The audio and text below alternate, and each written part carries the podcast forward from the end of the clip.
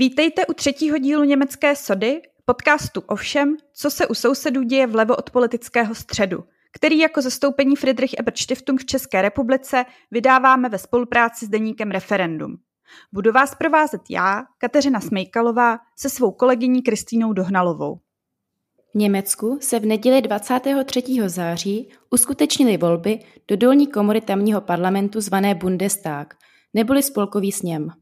Zatímco náš poslední, zářijový díl, byl takový předvolební speciál, v tomto bychom se chtěli blíže podívat na to, co přesně stálo za volebním vítězstvím sociální demokracie, kdo jí k němu dopomohl i jak bude vypadat vláda jí vedená. V kratších příspěvcích na závěr si řekneme, jak dopadly volby do dvou zemských parlamentů a berlínské referendum o vyvlastnění největších koncernů podnikajících ve městě s nájemním bydlením. Příjemný poslech.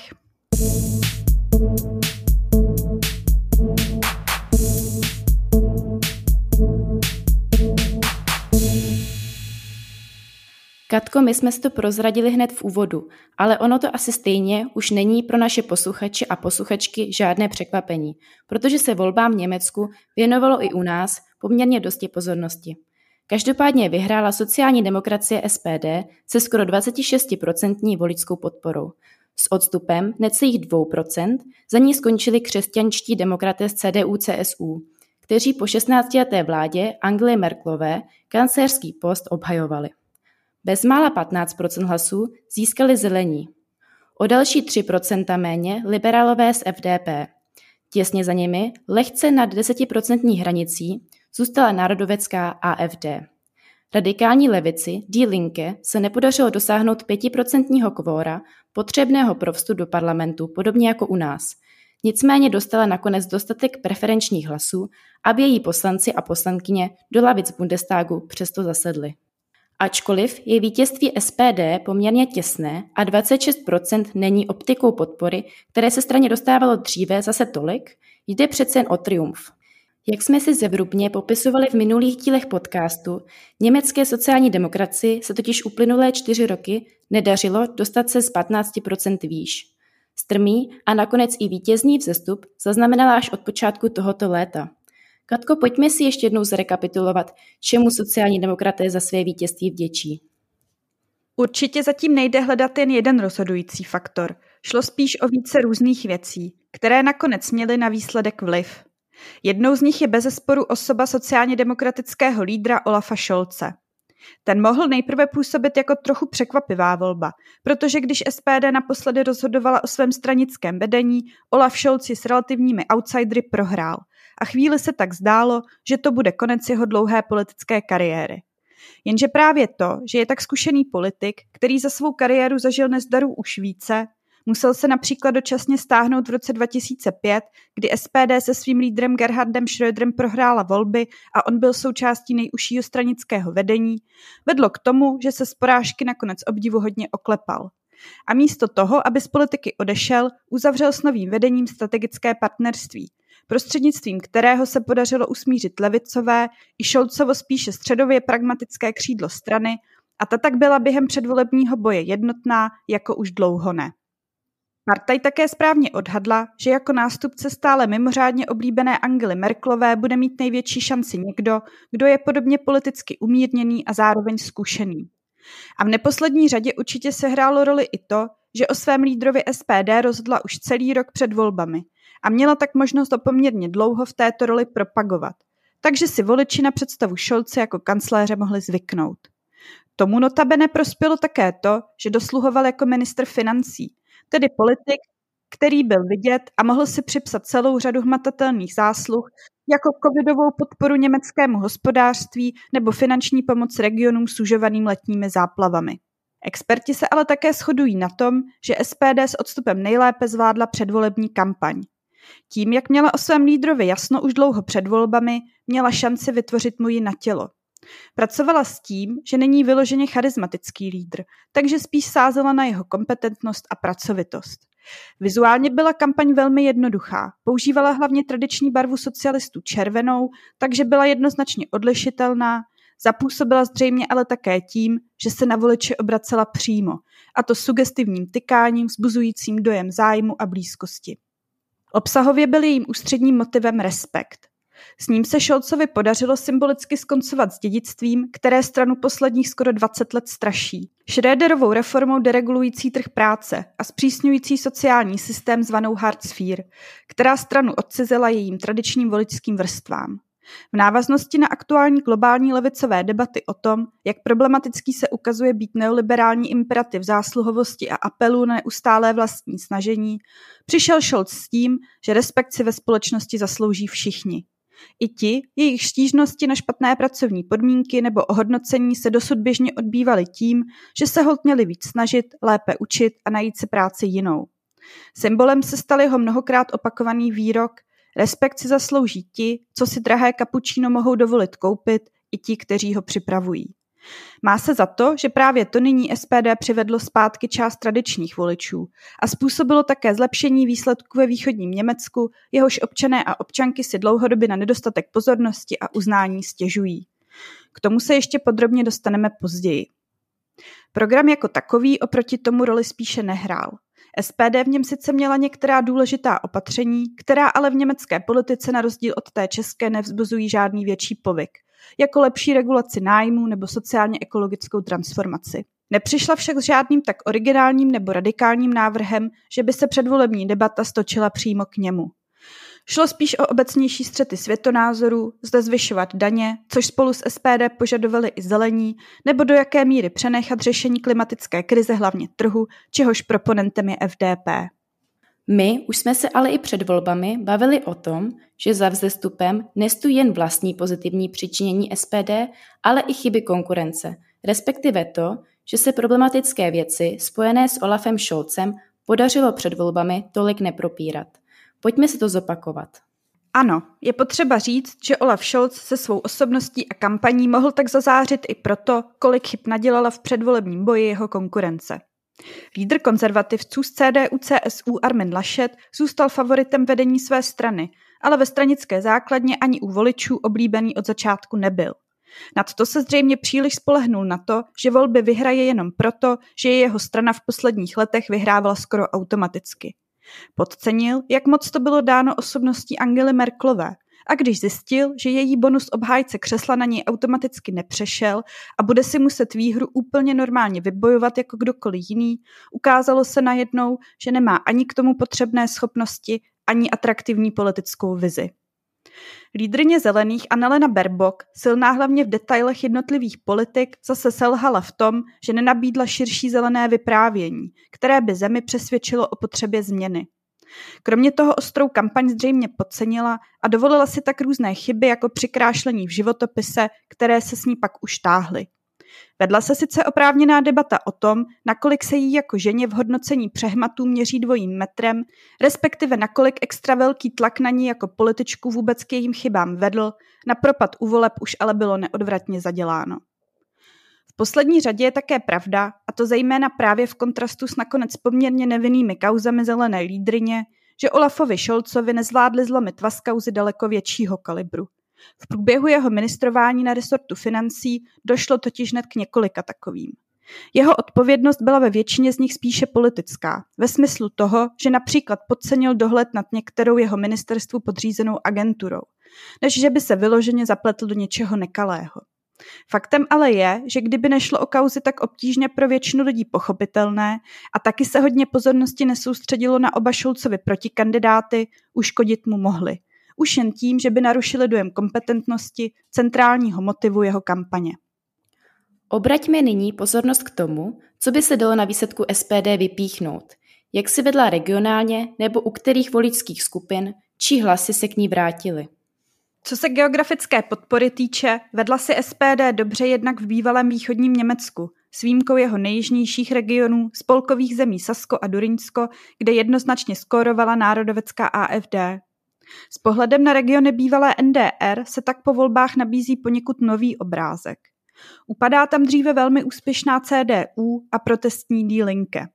Na jednu stranu sklízí ovoce práce sociálních demokratů, kteří se nejpozději od uprchlické krize intenzivně snaží frustraci a zneuznání rozsáhlých částí tamního obyvatelstva kanalizovat směrem doleva. V Braniborsku si tak SPD polepšila o skoro 12%, ve Šlesvicku Holštínsku o necelých 5%. I v Sasku, kde zůstává nejsilnější stranou AFD, posílila SPD o skoro 9%. Jenže i pozice AFD se upevnily. Sice si oproti minulým volbám drobně pohoršila, ale zároveň získala nejen v Sasku, ale právě i Durinsku obrovské množství tzv. přímých mandátů, kterými voliči a voličky nevolí stranami složenou kandidátku na zemské úrovni, ale konkrétní osobnosti v menších volebních obvodech. Že se nyní takových národoveckých osobností dostalo z východu Německa do Bundestagu takové množství, ukazuje na to, jak se straně podařilo v tamní společnosti zakořenit. Bašty, které nyní obhájila, má SPD tradičně ale i v severní části země, na jejím západě, kolem měst Hamburg, Hannover a Brémy a v páse směřujícím dolů k Frankfurtu a k hranicím s Francií. Dobře si vede také v dříve průmyslovém porůří. Naopak okrajové části dotčené spolkové země Severní Poríní Westfálsko a taky celý jich Německa, Bavorsko na jeho východní straně a Bádensko-Württembersko na jeho západě pak zůstaly výspou CDU-CSU se zelenými tečkami tvořenými velkými zdejšími městy. Co se věku voličů týče, ukazuje se u SPD jasný, ne příliš pozitivní trend. Její podpora mezi nejmladšími je poměrně nízká a teprve postupně s věkem lineárně stoupá. Z voličů mezi 18 a 24 lety jí dalo hlas pouhých 15% a výrazněji tak předstihli jak zelení, tak ale poněkud překvapivě i liberálové z FDP, kteří mají jinak v Německu pověst strany spíše pro movitou klientelu, zatímco mladí byli u sousedů donedávna hojně právě levicového smýšlení. Má se za to, že to bylo zejména tím, že liberálové z FDP se nejhlasitěji z demokratického spektra vymezovali proti pandemickým opatřením, která při poměrně nízkém zdravotním riziku na nejmladší lidi dopadla nejtvrději. Mezi lidmi nad 70 má SPD naopak více než třetinovou podporu. Jen konzervativci zde mají o něco více, zatímco ostatní strany jsou marginální. Na tom je dobře vidět, že u starších generací ještě SPD a CDU CSU platí za hegemony politického spektra. Zatímco čím níže se z hlediska věku pohybujeme, tím různorodější je voličské chování a nejen menší rozdíly mezi stranami, ale i zcela jiní favorité než dosud s odstupem největší strany. Z hlediska přesunu voličů mezi stranami od posledních voleb se ukazuje zdaleka největší procesík SPD od CDU CSU.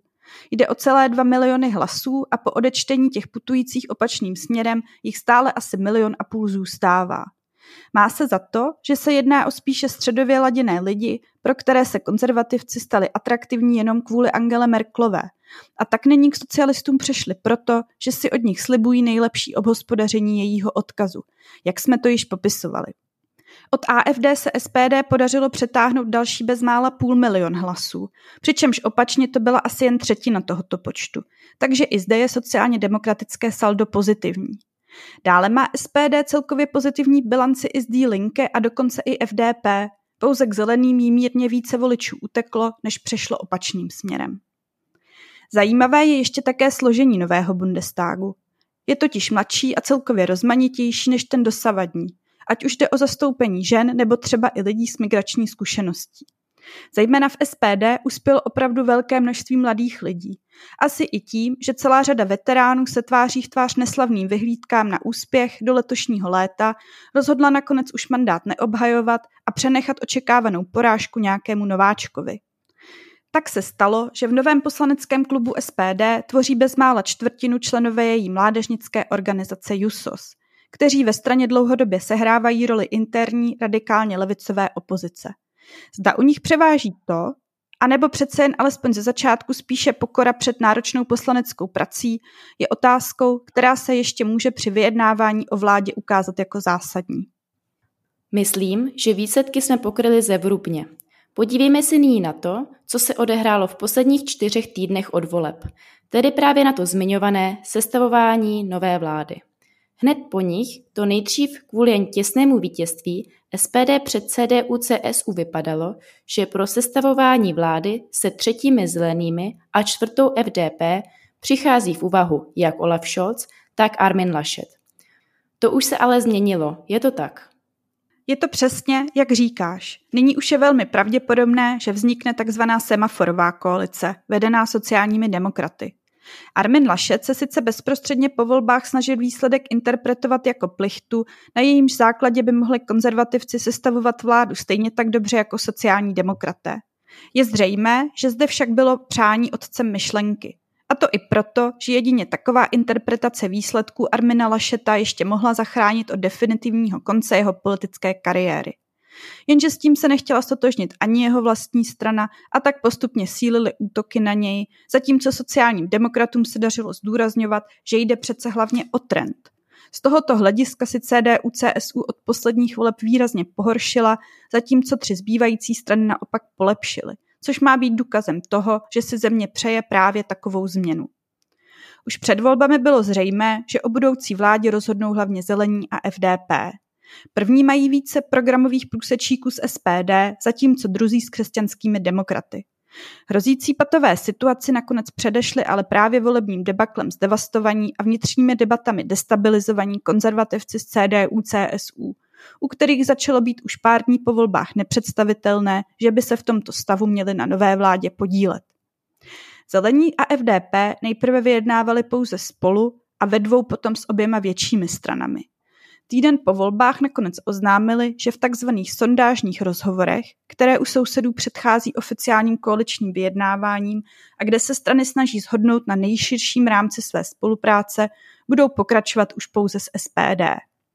Výsledky těchto intenzivních, více než týdenních rozhovorů si v době, kdy natáčíme, akorát všechny strany nechaly posvětit svými vedoucími orgány a brzy se tak pustí do formálních a opravdu detailních koaličních vyjednávání. No a známe podrobnosti o tom, jaké se rysí obsahové schody a jaké konflikty. Jak by mohlo vládnutí semaforové vlády přesněji vypadat? Jak se zmiňovala předtím, zejména pozice FDP jsou přece jen v mnoha ohledech v přímém rozporu s tím, co stělesňují obě zbývající strany.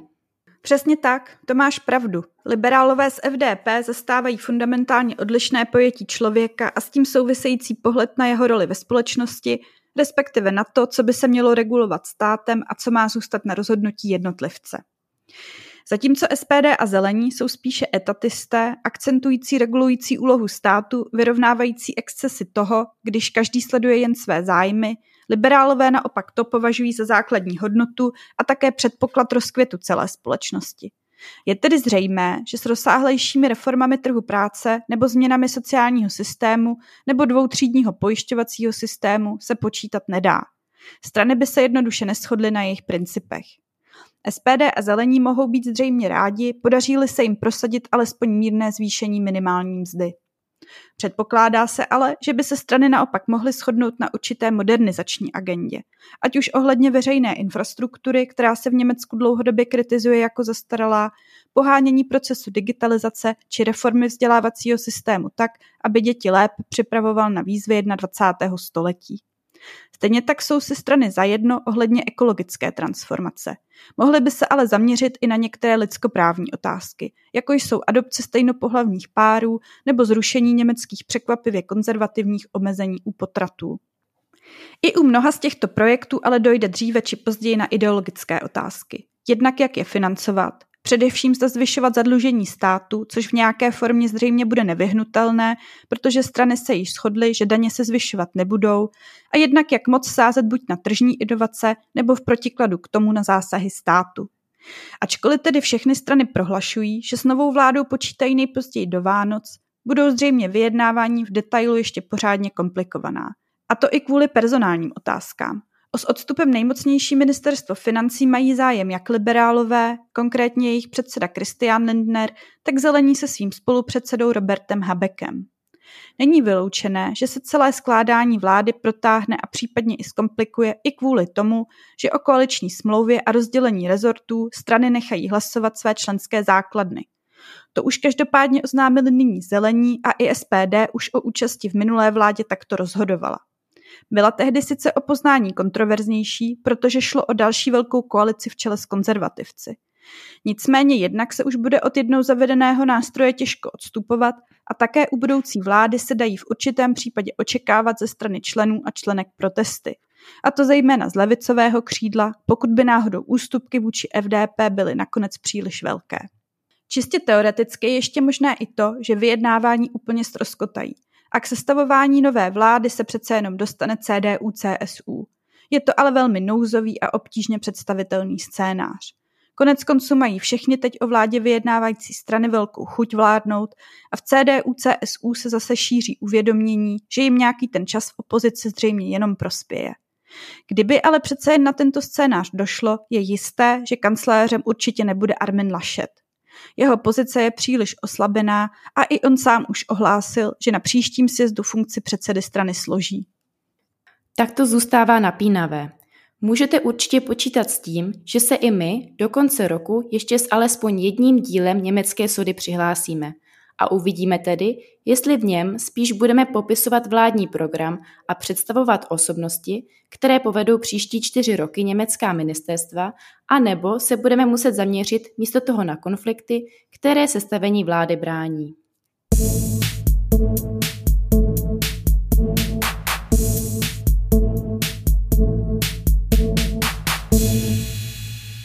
Řekněme si teď ještě na závěr telegraficky, jak dopadly další důležité volby, které se v Německu odehrály souběžně s volbami do Bundestagu.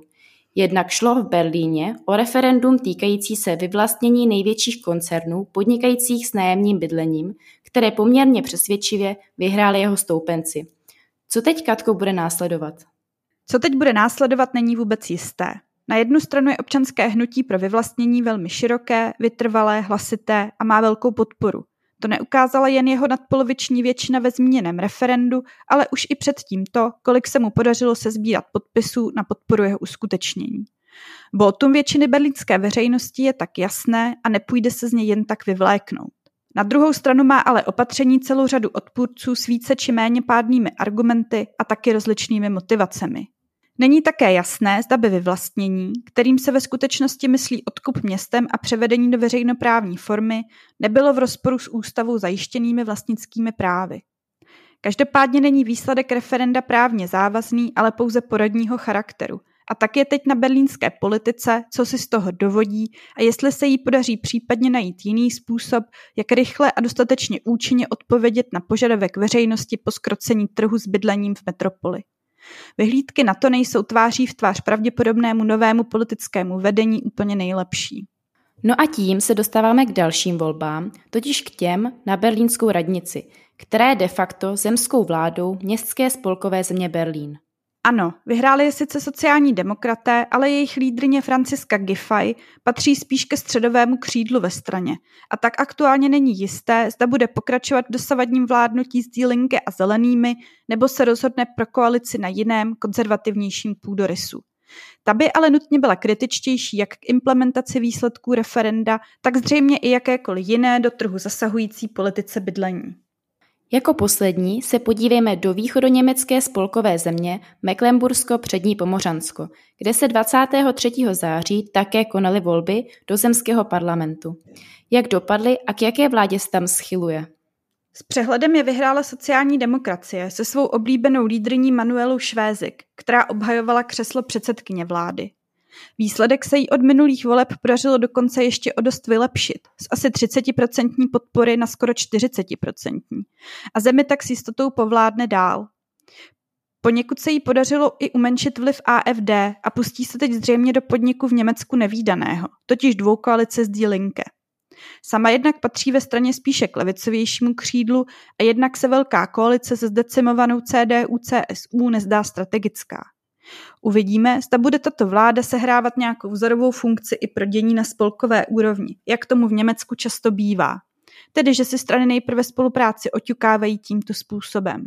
Samozřejmě by to ale vyžadovalo, že se Die Linke na sestupné tendenci podaří tento neblahý trend do příštích voleb do Bundestagu zvrátit. A to už je od nás pro dnešek všechno. Snad byl pro vás tento díl zajímavý a zapnete si nás zase, nebo možná dokonce někomu doporučíte. Do příště vám přejeme Alles Gute!